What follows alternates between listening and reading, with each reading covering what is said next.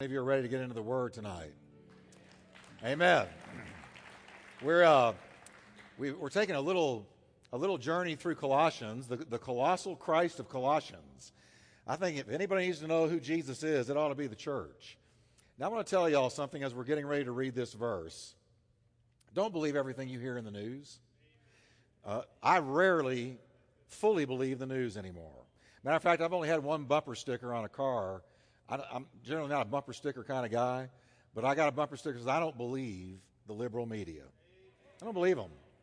And so when Newsweek comes out and says Christianity is on the wane in the United States of America, no, here's what's happening. There is an apostasy taking place in certain parts of Christendom, but there are other parts that are quite well off and healthy. And so don't believe, because there are parts of the media who very much want Christianity to be on the wane.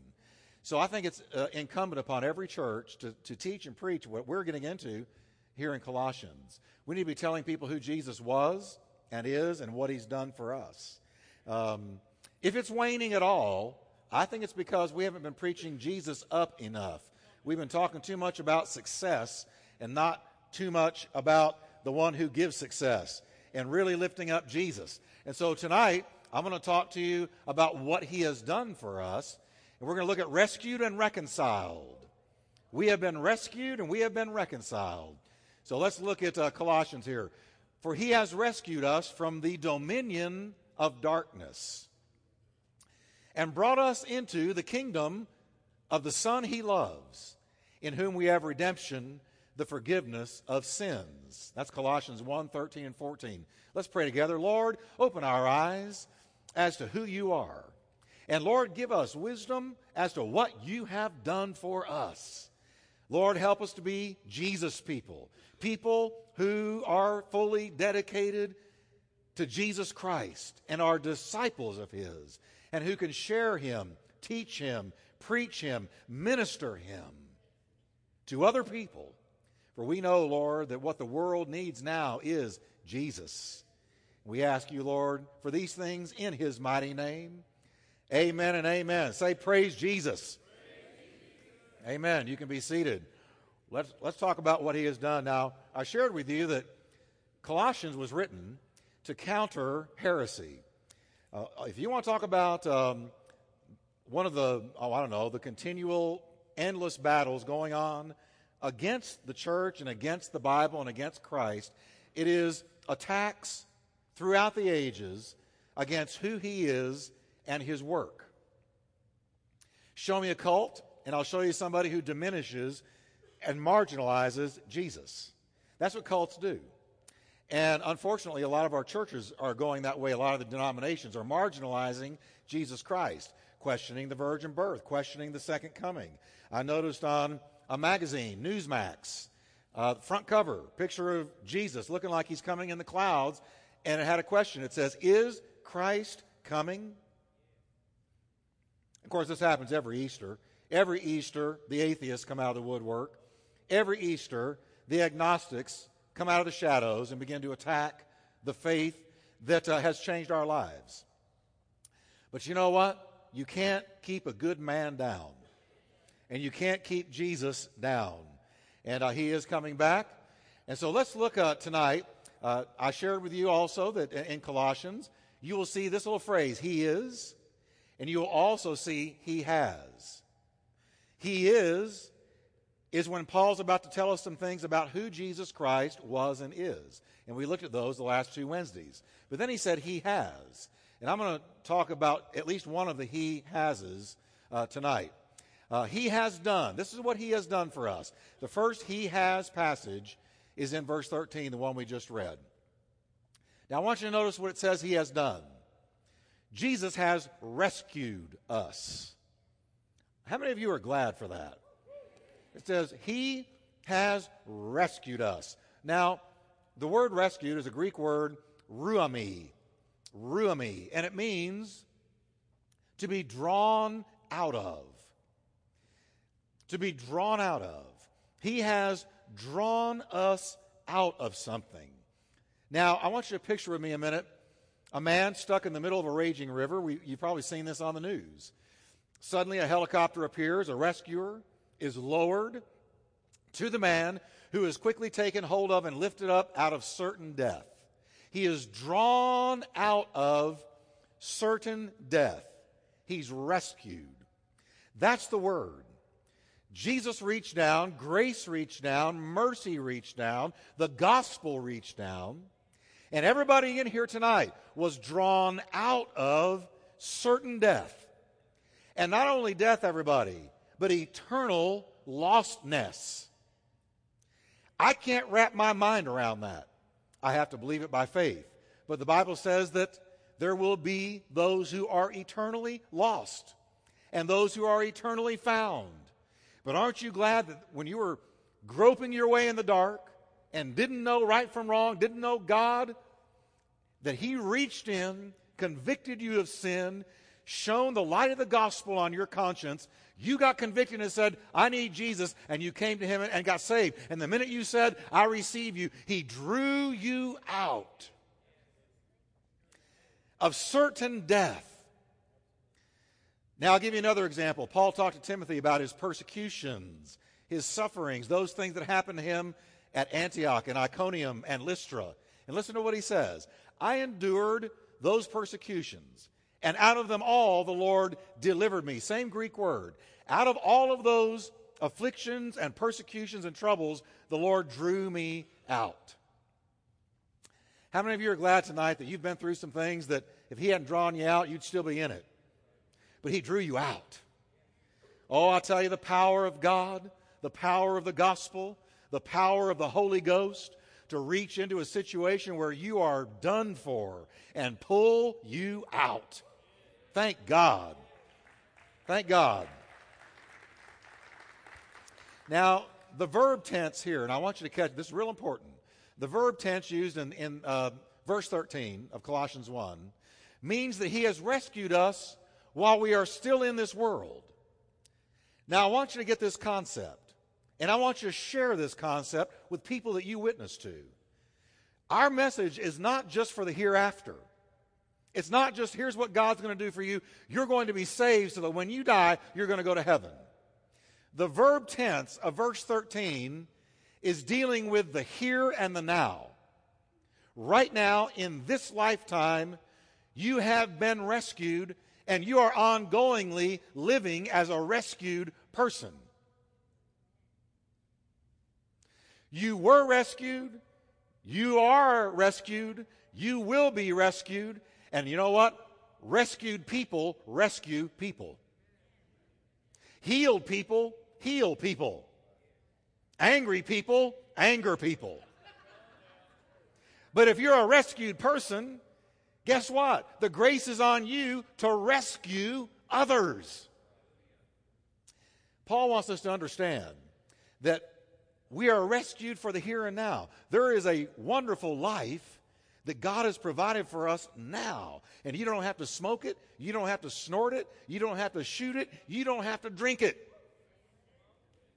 It's the Holy Ghost and fire, and it's keeping me alive.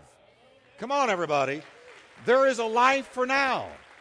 Now, this is not talking about being rescued and taken to heaven, but rescued, look what he says, we have been rescued from, right now in this life, the power, the authority, and the jurisdiction of the darkness that is in this world while we are still here. See, we're surrounded by darkness. We're surrounded by spiritual wickedness. But what the Bible's telling us is that we are rescued people. And so though we are surrounded by darkness, we're not in the darkness. We are drawn out of that darkness so that we can reach back into that darkness and draw other people out of that darkness. We are rescued people in the presence of a bunch of people that need rescuing.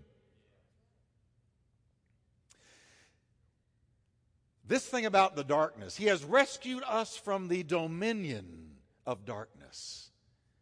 So the Word of God says. Once we come to Christ as Savior, we are rescued from the rule or the authority of darkness. Darkness no longer has legal jurisdiction over us. I want you to catch that. See, until you got saved, the devil had a right to you because you were living in sin. So the devil had a right to you. and he exercised his authority and power over you, and you were in his jurisdiction. But when you got saved, you got moved out of his jurisdiction into the jurisdiction of the kingdom of God. Now, we got to get this tonight, because when you get this concept, something just kind of goes off inside of you. That light bulb comes on, because it's more than just, Satan, I rebuke you in the name of Jesus. You need to know what ground you're standing on. And the ground we're standing on is we're no longer under his jurisdiction. If he comes into our turf, he's a squatter.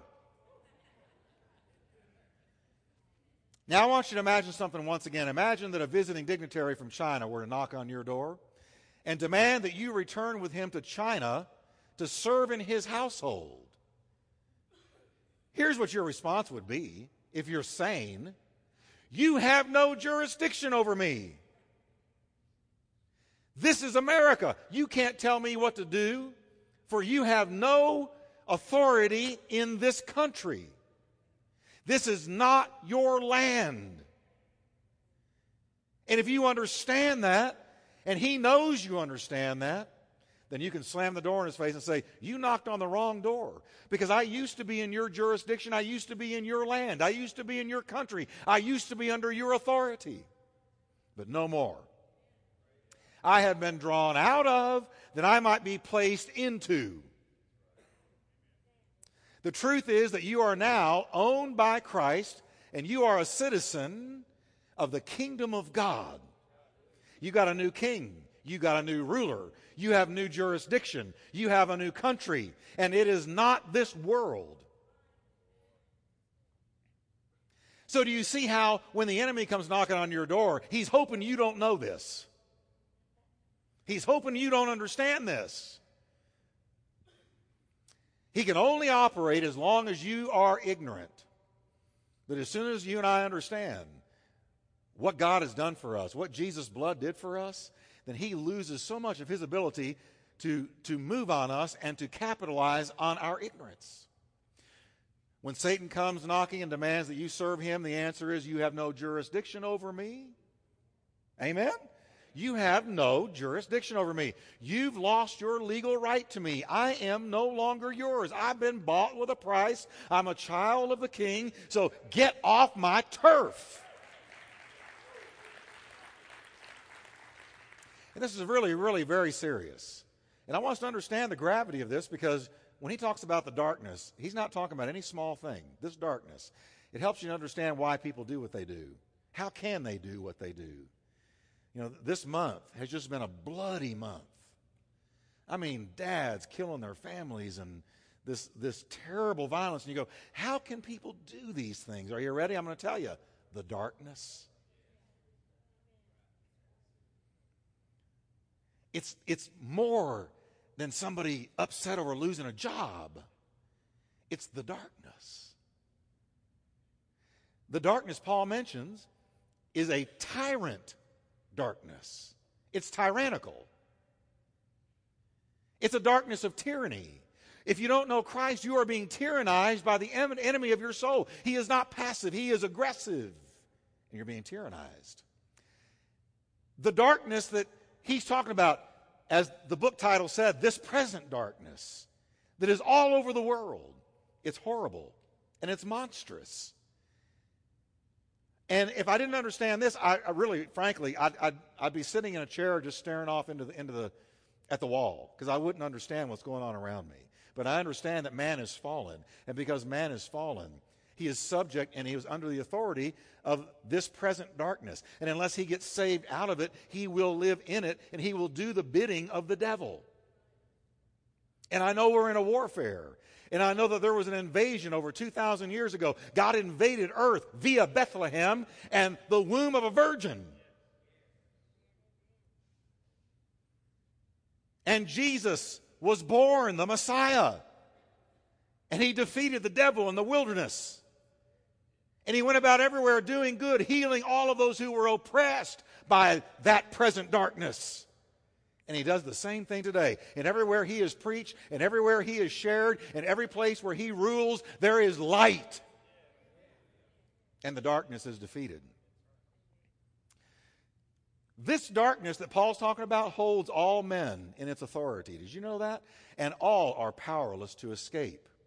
Listen to what John wrote about the darkness. He said, quote, "We know positively that we are of God, and the whole world around us is under the power of the evil one." What an amazing passage. The whole world around us is under the power of the evil one. So it doesn't surprise me when I see the things I see. I mean, it grieves me, but I understand we're in a warfare. But praise God, people are being drawn out of that darkness all over the world. Amen? Now, the only way that a rescue can take place from this fearsome darkness is if the rescuer is stronger than that which binds those in need of rescuing. You got to have somebody stronger than the darkness. And I want you to look at what Jesus said. He said, "If I cast out devils by the Spirit of God, then the kingdom of God has come unto you. Or else how can one enter into a strong man's house and spoil his goods, except he first bind the strong man? Then he will spoil his house." What was Jesus saying? I'm the only one who can step into the darkness of your life and bind the strong man and set you free. I'm the one that can do it. I'm the only one greater than him, stronger than him, mightier than him, and capable of releasing you from him. I'm the only one. So he went about everywhere casting devils out of people.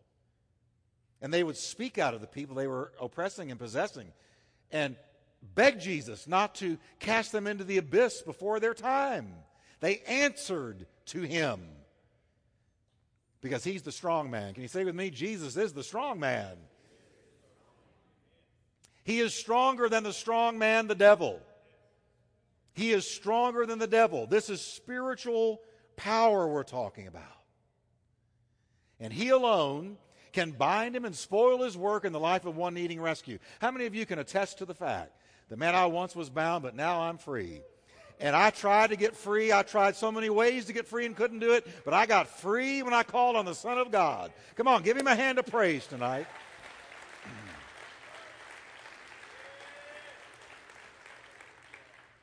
I tell you, my Jesus can set you free. He can set you free from alcohol. He can set you free from drugs. He can set you free from depression. He can set you free. He's the only one. But when he comes walking into your life, the powers of darkness that have been operating in your life are doomed. This is why Paul wrote in Romans 6, "Sin shall not have dominion over you, for you are not under the law, but you're under grace. You were the servants of sin," he goes on to say, "but you have obeyed from the heart that form of doctrine which was delivered you, being then made," what, everybody preach it to me, "free from sin." Say it again, "free from sin. You became the servants of righteousness." See, you can't serve righteousness until the strong man comes in and sets you free and enables you to do so. Now, here's what the Bible's telling us. We Christians have been drawn out of the dominion of this present darkness and are called to bear fruit, to be involved in works that glorify God, and to live lives free from the shackles of bondage. That's what it means to be rescued. Well, that's powerful stuff. Now, you know, I didn't know Jesus. I wasn't raised in church. Not ever. In my whole life. I wasn't, maybe went to church every once in a while on Easter, but I didn't know anything about it. I was not raised in church. I was totally pagan. I mean, I didn't even pray to God, didn't even conceive or think to do it until I was 16. It never come out of my mouth. So as a result, I was looking for answers in all the wrong places, and I looked in drugs, primarily in drugs, looking for a spiritual experience. I'm convinced so many people out there are looking for connection with the living God and don't know how to get it. And so they try these different mind-expanding drugs, and the drugs that you take to give you sort of a counterfeit peace, counterfeit to the Holy Spirit. They're looking for that connection with God because they know something's missing, but they can't put their finger on it because they're in this present darkness. And that was me. And so got into the pot, got into the LSD, got into a little bit of speed. Thank God I never had any money because I was broke all the time. I didn't really get to do it a lot. but I did it as much as I could get my hands on it. And one day, I skipped school. I was sitting in this VW minibus by myself, smoking pot. Can you imagine me doing that? Smoking pot. Sitting in there while everybody was in school, and I had to get out and get something to drink. It was at a 7-Eleven. Got out to get something because my mouth was like dry. Got out, and here comes the cops. Pulled right up. Said, Jeff Wickwire? I said, who? Jeff Wickwire? And I said, yes, sir, and tried to look so angelic. Why in the world would you ever want me? He said, get in the car. So I got in, and this time I was in the back seat. Many moons ago, 16. Got in, he took me down to jail, booked me, and they had me on a sale narcotics charge. And I didn't know it. They had put a narcotics officer in our midst. I didn't know it. Long hair, cool looking jeans, bell bottoms, and I sold it. And they got me. Took my picture front ways and sideways. Stayed the night. Next day they take me down to juvenile home. I'm in this present darkness. I'd never heard the gospel. I had never heard what I'm telling you tonight. I'd never cracked the Bible open. I thought it was the most boring book you could possibly want to read. Thee, thou, wouldest, shouldest, couldest, can't this, can't that. The last thing I was going to read was the Bible. Took me down to juvenile home, and I'm going to tell you what happened to me. I'm looking in there. I'm sitting in a cell alone, and I'm looking out a window, and here's what's going through my head. Why do I keep doing these things? Why do I keep getting in trouble? What's wrong with me? I don't want to be here. I don't want to be this way. What's wrong with me? I didn't understand that I was being held by this present darkness. Didn't know it was wrong. Well, third night that I was there, I was in solitary. Third night that I was there, knock, knock, knock on the door of my cell. The guard says, hey, Wickwire, you want to come down and hear some people talk to you about Christianity? I didn't even know what that was. Christianity? What do you mean? Church? But I would have gone to a sewing class to get out of that cell. And so I said, sure. So they unlocked it, took me down, herded about 50 of us guys in there, all juvenile delinquents, all of us in trouble for different things. And in walks this man with three young people, three teenagers. They had a guitar, and they sang a couple of songs, Jesus songs. And I thought, oh, my Lord, this is awful. But here I am, and as soon as this is over with, I'm going to play pool.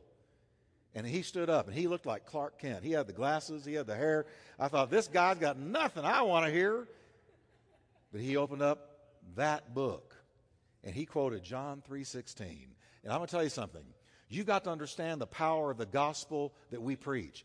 Paul said it's the power of God unto salvation for all who believe, the Jew first and also to the Greek, to every Gentile. When you share that gospel with somebody, there is light and there is power, and there is an anointing on it that nothing else can match. And when he read John 3:16, all of a sudden, something had me frozen. Mesmerized by this guy. And I was listening very carefully. And he pointed his finger. I was convinced he was looking right at me. Matter of fact, I was looking to the side of me, like, how come he's looking only at me? But see, that was the conviction of the Holy Spirit. Out of 50 of us, I felt like he was looking right at me. So I started looking back. He said, if you come to Christ tonight, he'll give you a brand new life. Never have I heard that. And I said to myself, if you stand up, they're going to mock you, ridicule you. They're going to beat on you. You're going to be a fool. You're going to look like an idiot. You're going to be in misery the rest of the time that you're in here. Another voice said, he's told you the truth. And if you'll listen and do what he said, I will change your life. Battle going on inside of me. because the darkness was battling the light and the light was battling the darkness. And the reason I'm telling you this is what we've got to get back to, church. We've got to get back to sharing this, the gospel, winning people, drawing them out of the darkness into the light. It's a real thing. And so he closed it out. He said, if you want to pray with us, we're asking you to stand and come forward. Nobody moved. They packed up the guitar, and they were headed out the door. Nobody had moved. I jumped up. I don't know how I got up. I jumped up, and I got right behind him, and I said, sir, I want to, and I broke down.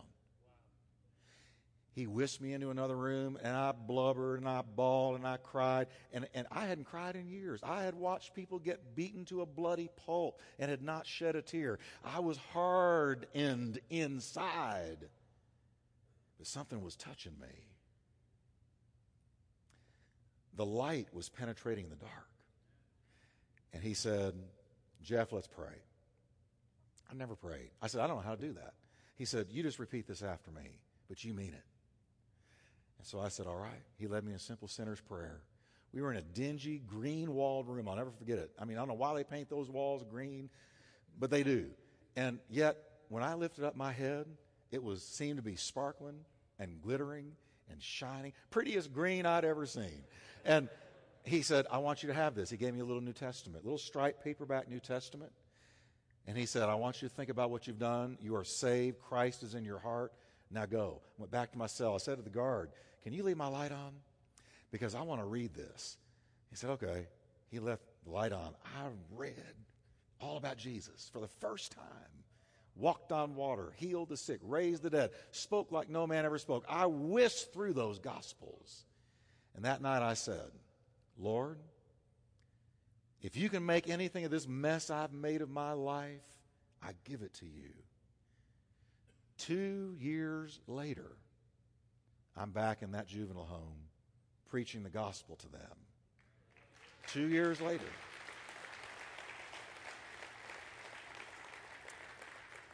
And I came to find that there is a power in the Holy Spirit, that grace is a powerful, powerful thing, and that God changes you.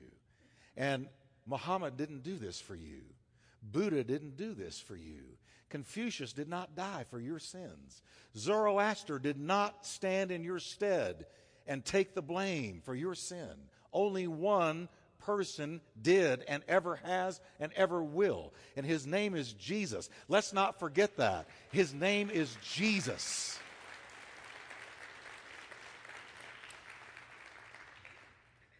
So, how does this amazing rescue happen? I'm going to close with this. How does this amazing rescue happen? What happened to me when I was 16 and what's happened to most of you?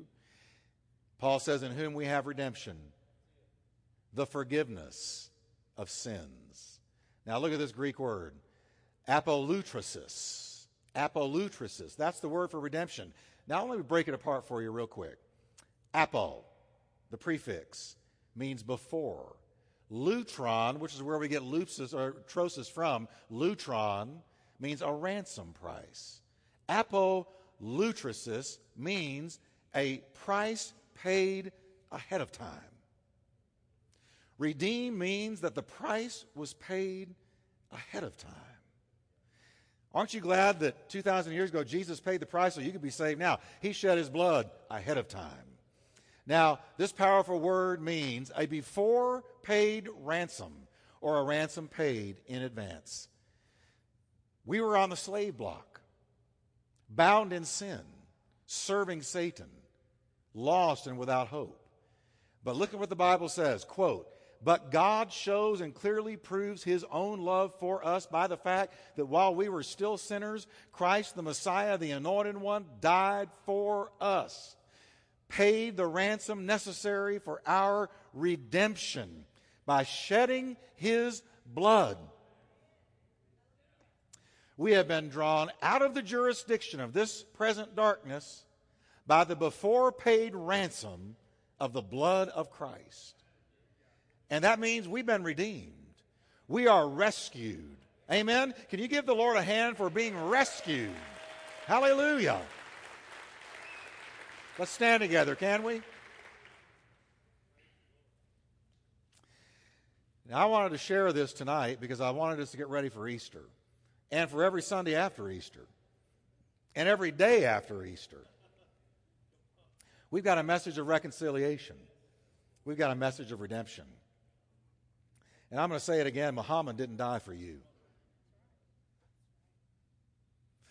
Confucius didn't die for you. Nobody put their blood on the checkout counter to ransom you and I from sin and from hell, but the Lamb of God. And I don't care what the rest of the planet says. That's the fact. Let God be true and every man a liar. Amen? Now go bear fruit to his glory. Father, we just thank you that we have been redeemed. We have been redeemed by the blood of the Lamb. We've been redeemed. We have been purchased off the slave block and set free. And Lord, we just thank you for that wonderful blood that, Lord, was spilled for us and paid the price for us. And as rescued people, I pray for an anointing on this congregation and on everybody listening by radio and all the rest of our church family. That, Lord, as rescued people, we will go out and rescue people, not by our strength, but by the gospel that rescued us. And we thank you, Lord.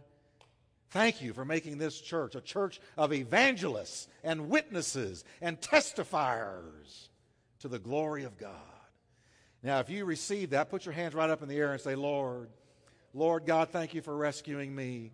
Help me to keep my eyes open and be sensitive to the moving of your Spirit, to reach out and share with others the message of rescuing, the gospel of Jesus Christ. In your mighty name, amen.